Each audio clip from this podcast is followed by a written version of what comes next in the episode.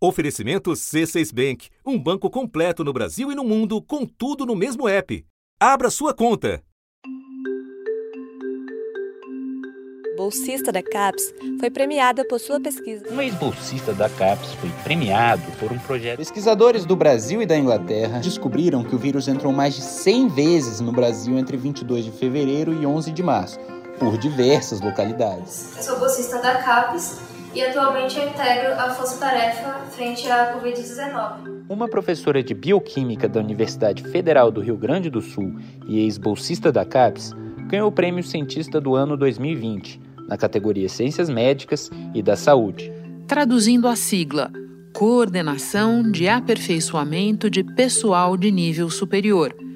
É a fundação ligada ao MEC responsável por coordenar e financiar a maioria das bolsas de mestrado e doutorado no país.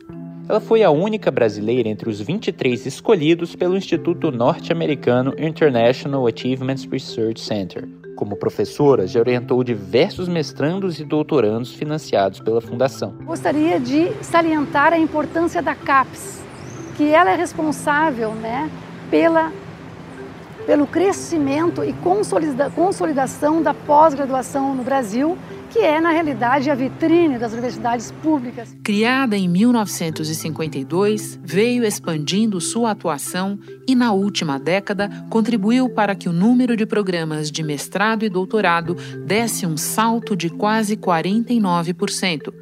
Entre suas principais funções está uma avaliação periódica dos cursos oferecidos por universidades públicas e privadas. Avaliação que agora está no centro de uma debandada iniciada no final de novembro. Coordenadores, veja isso, e consultores da CAPES, responsáveis pelas avaliações de mestrado e doutorado feitas a cada quatro anos, pediram hoje renúncia coletiva dos cargos. Eles alegaram que a atual presidência da CAPES não tem se dedicado à defesa das avaliações, que estão suspensas por decisão judicial. Em duas cartas, os consultores alegaram que a presidência da CAPES não tem se dedicado à defesa da avaliação e que por isso é quase impossível que a avaliação de 2017 a 2020 seja retomada num futuro próximo. No último dia 2, novas baixas. 28 coordenadores e consultores da CAPES na área de Química renunciaram aos cargos hoje. A CAPES informou que a Justiça suspendeu a liminar que paralisava as avaliações dos cursos superiores, que a decisão mostra que não houve descaso por parte da direção da CAPES e que os argumentos dos pesquisadores não têm fundamento. E, no entanto, nesta semana, três coordenadores e 31 consultores das áreas de engenharia assinaram uma carta alegando falta de condições para produzir a avaliação dos programas de pós-graduação no ciclo 2017-2020. Agora já são 114 pedidos de demissão de pesquisadores desde o fim de novembro. Da redação do G1, eu sou Renata Loprete e o assunto hoje é a crise aberta na pós-graduação brasileira o que motivou a saída de uma centena de pesquisadores da CAPES e as consequências desse apagão para o ensino e a ciência no país. Neste episódio, eu converso com o filósofo Renato Janine Ribeiro, presidente da Sociedade Brasileira para o Progresso da Ciência, ex-ministro da Educação e diretor da CAPES entre 2004 e 2008. Antes, falo com a jornalista Paula Ferreira, repórter de educação do jornal o Globo sexta-feira, 10 de dezembro.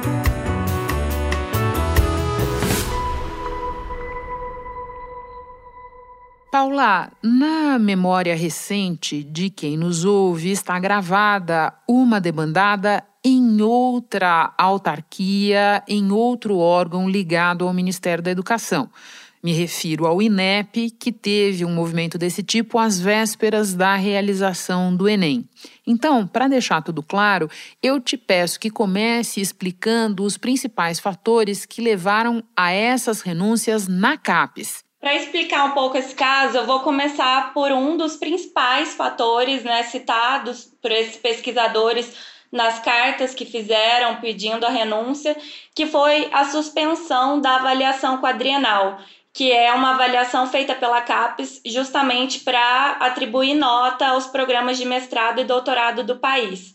Acontece que em setembro desse ano, a Justiça suspendeu essa avaliação quadrienal para atender a uma ação movida pelo Ministério Público, porque o Ministério Público argumentou que a CAPES aplicava retroativamente critérios e o Ministério Público considerou que isso feria né, a isonomia desse processo. Então a Justiça avaliou esse pleito do Ministério e acabou suspendendo a avaliação de setembro. O que acontece é que os pesquisadores dizem que a CAPES pouco fez para tentar reverter essa suspensão judicial. Então, é esse ponto está no cerne dessa, desse pedido coletivo de renúncia, mas ele não é a única motivação. Então conta para nós, o que mais tem?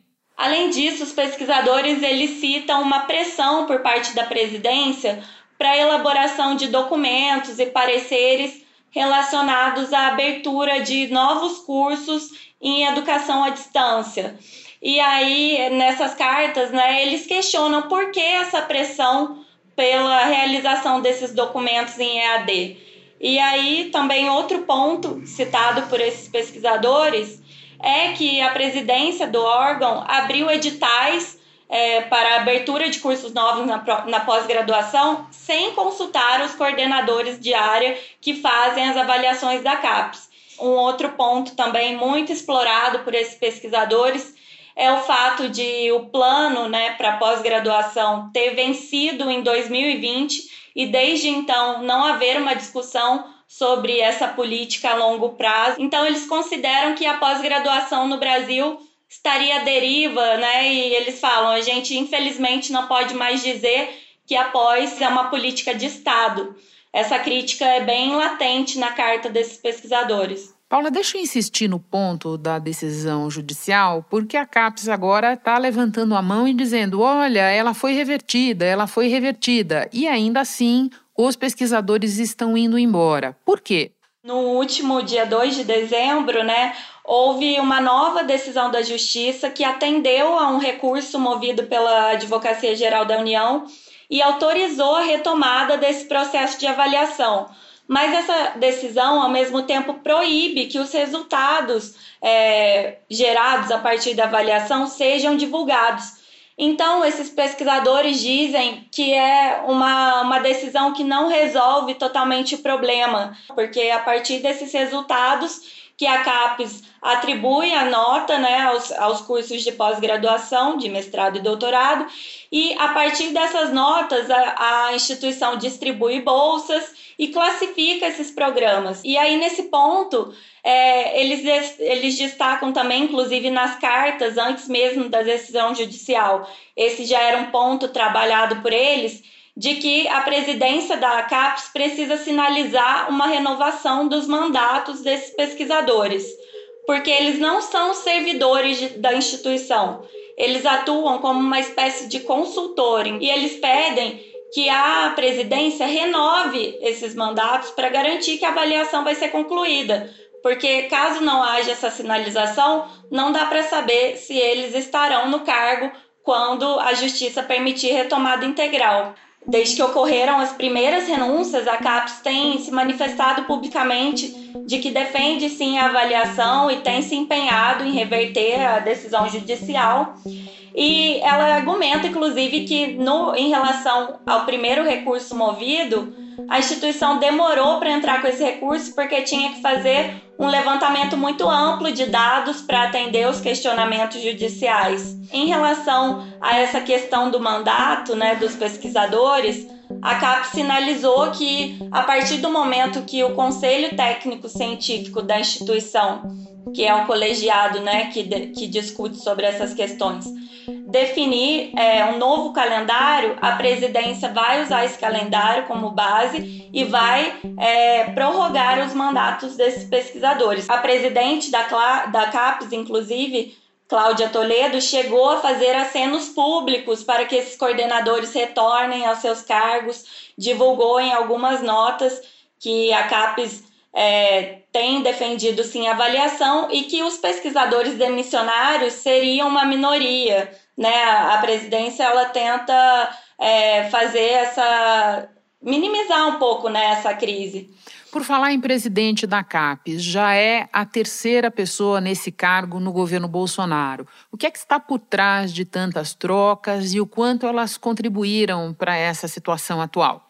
Em uma das notas públicas divulgadas pela, pela própria presidência né, da CAPES, eles inclusive citam que essa questão é, que ensejou a paralisação da, da avaliação quadrienal já estava em curso desde 2018, que não era uma questão gerada por essa gestão.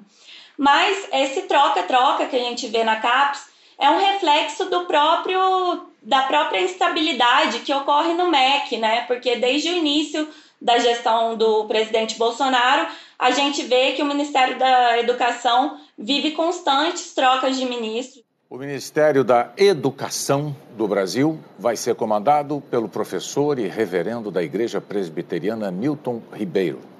O MEC ficou 22 dias sem um titular. Milton Ribeiro será o quarto ministro da Educação em um ano e meio de governo Bolsonaro.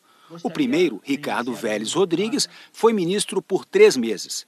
Abraham Weintraub recebeu críticas de quase todos os setores educacionais. Se segurou no cargo até dizer que, por ele, mandaria prender os ministros do Supremo Tribunal Federal. Carlos Alberto Decotelli tinha o respaldo dos militares do governo, mas com as inconsistências descobertas no currículo, não chegou sequer a assumir o cargo. Então, acaba gerando um cenário de instabilidade não só no Ministério da Educação em si, mas também nas autarquias. Né? O INEP, por exemplo, é um instituto que já teve também, desde o início do governo Bolsonaro, cinco presidentes. A notícia da crise no INEP, o órgão que produz e coordena o Enem, veio duas semanas antes da prova. 37 servidores públicos entregaram seus cargos. Eles detalharam as tentativas de interferência no conteúdo das provas, situações de intimidação e acusaram o presidente do órgão de despreparo. Isso acaba gerando uma descontinuidade das políticas, né? Os pesquisadores com quem eu converso, não só os demissionários, mas também aqueles que continuam na CAPES, eles criticam muito o fato de não ter uma constância nessa gestão, porque a gente sabe que toda vez que muda uma gestão, é, alguma mudança de política também ocorre. Paula, para terminar, você acompanha de perto essa área e sabe que existe a perspectiva de que também o Tribunal de Contas da União se interesse por investigar essas demissões e, inclusive, por investigar se existem interesses privados na pressão por abertura de cursos à distância. O que é que nós já sabemos sobre isso? É, nessa semana, o Ministério Público, junto ao Tribunal de Contas da União, entrou com uma representação no tribunal para pedir que a corte investigue essa debandada dos pesquisadores, né? E aí, nessa representação, o subprocurador que assina o documento, ele pede que o TCU dimensione as ações feitas pela CAPES, né?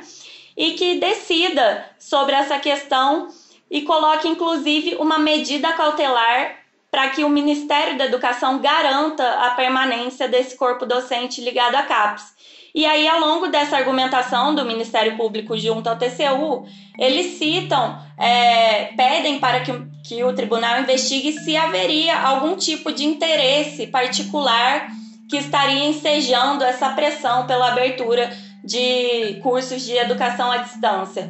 É, nas cartas que foram divulgadas até o momento, essa questão fica muito latente na, na, crítica dos pesquisadores, eles batem muito nessa tecla de que haveria uma pressão para fazer mais rápido né, essas avaliações de EAD.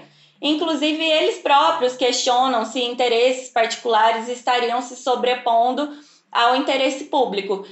E uma das coisas também que soma isso é porque, como a presidente ela é egressa de uma instituição de ensino privada, desde que ela assumiu esse cargo, é, houve muita crítica né, em relação a, ao nome escolhido, porque não era uma instituição de ensino tradicional, e a CAPES, historicamente, sempre teve o posto máximo ocupado por pessoas nota, é, notadamente reconhecidas na área. Paula, muito obrigada por trazer para nós todas essas informações que você apurou. Bom trabalho aí. Obrigada, Renata. Bom trabalho. Espera só um pouquinho que eu volto já já com o Renato Janine Ribeiro. Com o C6 Bank, você está no topo da experiência que um banco pode te oferecer. Você tem tudo para sua vida financeira no mesmo app, no Brasil e no mundo todo. A primeira conta global do país e atendimento personalizado, além de uma plataforma de investimentos em real e dólar com produtos exclusivos oferecidos pelo C6 em parceria com o JP Morgan Asset Management. Quer aproveitar hoje o que os outros bancos só vão oferecer amanhã? Conheça o C6 Bank. Tá esperando o quê? C6 Bank.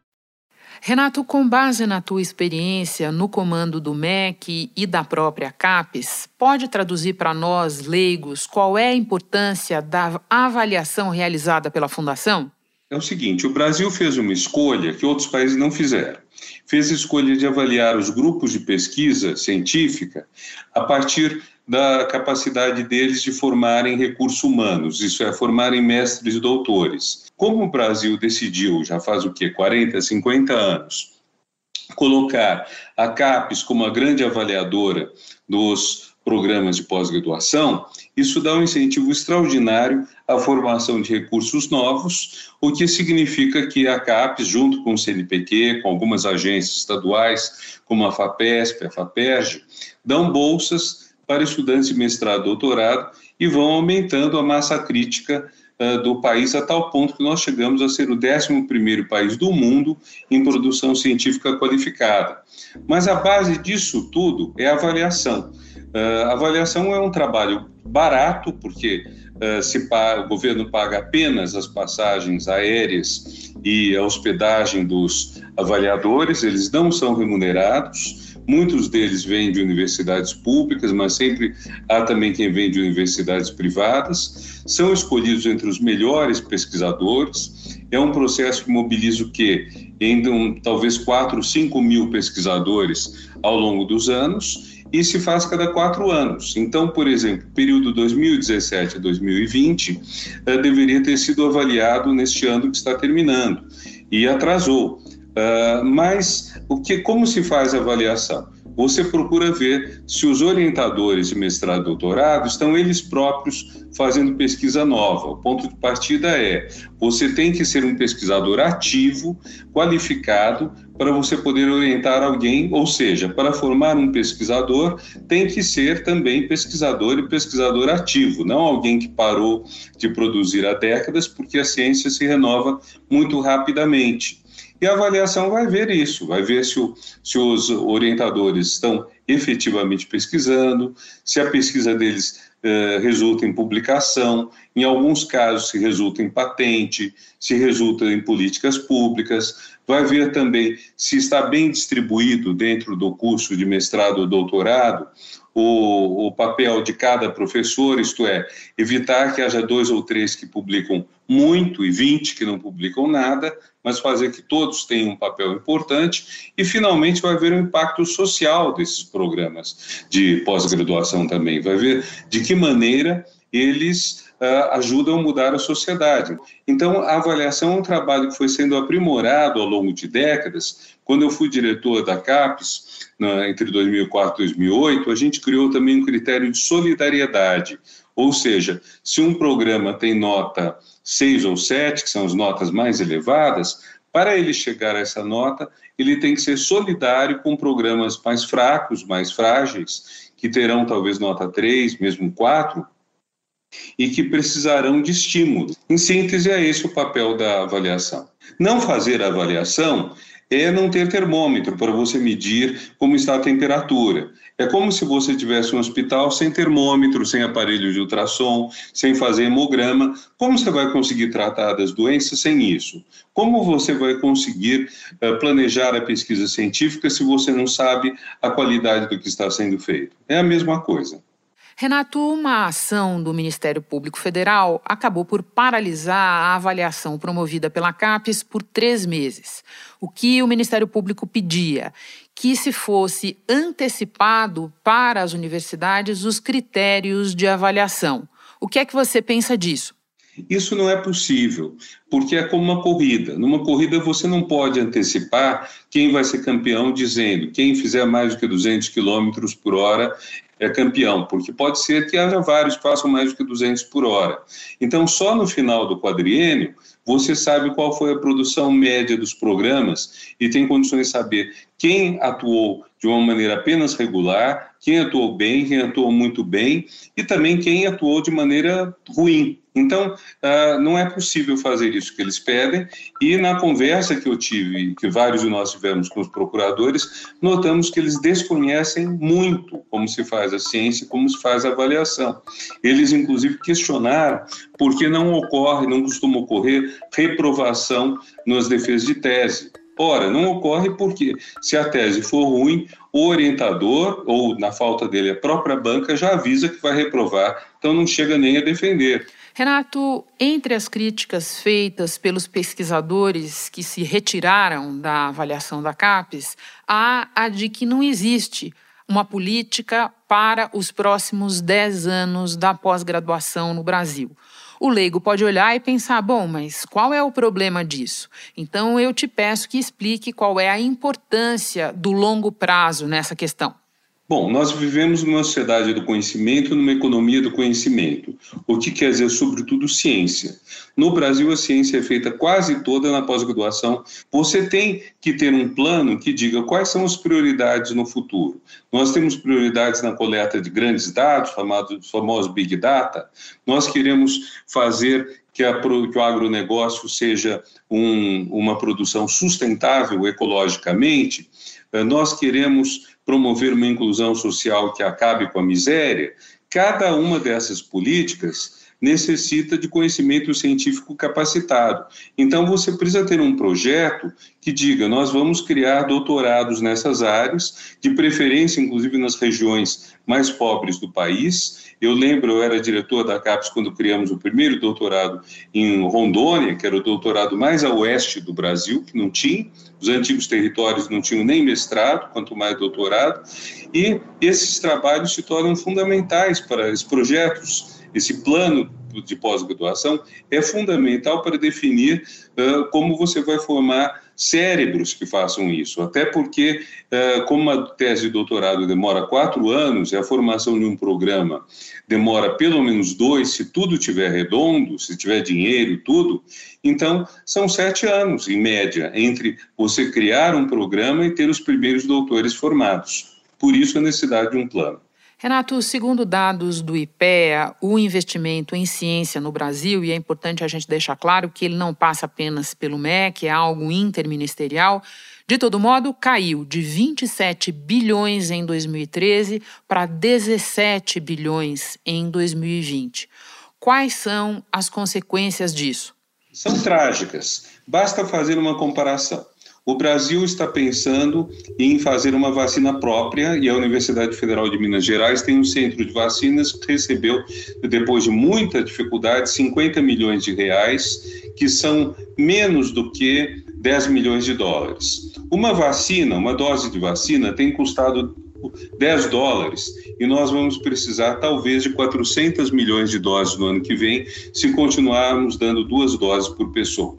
Se o Brasil produzisse essas vacinas, ele teria uma economia substancial, porque ele próprio não precisaria comprar do estrangeiro. Se nós precisarmos de 400 milhões de doses a 10 dólares cada uma, nós vamos ter 4 bilhões de dólares gastos o que dá 24 bilhões, 26 bilhões de reais, o que é o orçamento que nós tínhamos de uh, pesquisa no, no auge que você mencionou. Como nós despencamos nisso, nós estamos gastando uh, pouco e recebendo muito pouco. Se nós gastássemos mais, nós faríamos grandes economias e nós conseguiríamos ganhos de pesquisa notáveis. Por exemplo, o Brasil investe muito em agronegócio, em commodities, se nós tivermos condições de qualificar melhor essas commodities, esse agronegócio, e fazer isso uh, preservando o meio ambiente, nós teríamos condições de conseguir melhores preços pelo que o Brasil faz e, inclusive, de cobrar a retenção de carbono pela floresta amazônica, que é um pleito justo que o Brasil tem, mas que precisa ser corresponder a políticas efetivas de governo, o que no atual governo não está sendo o caso, haja vista a pouca repressão aos incêndios na floresta. Renato, muito obrigada por compartilhar o teu conhecimento e a tua experiência conosco. Um prazer te receber. Bom trabalho aí. Muito obrigado, Renata. Muito contente de falar com vocês. Alguns dos áudios que você ouviu neste episódio são do canal da CAPES e da Sociedade Brasileira para o Progresso da Ciência. Este foi o assunto podcast diário disponível no G1, no Globoplay ou na sua plataforma de áudio preferida. Vale a pena seguir o podcast na Amazon ou no Spotify, assinar no Apple Podcasts, se inscrever no Google Podcasts ou no Castbox e favoritar na Deezer. Assim você recebe uma notificação sempre que tiver novo episódio. Comigo na equipe do assunto estão Mônica Mariotti, Isabel Seta, Tiago Aguiar, Gabriel de Campos, Luiz Felipe Silva, Tiago Kazuroski, Giovanni Reginato e Ana Flávia Paula. Eu sou Renata Loprete e fico por aqui. Até o próximo assunto.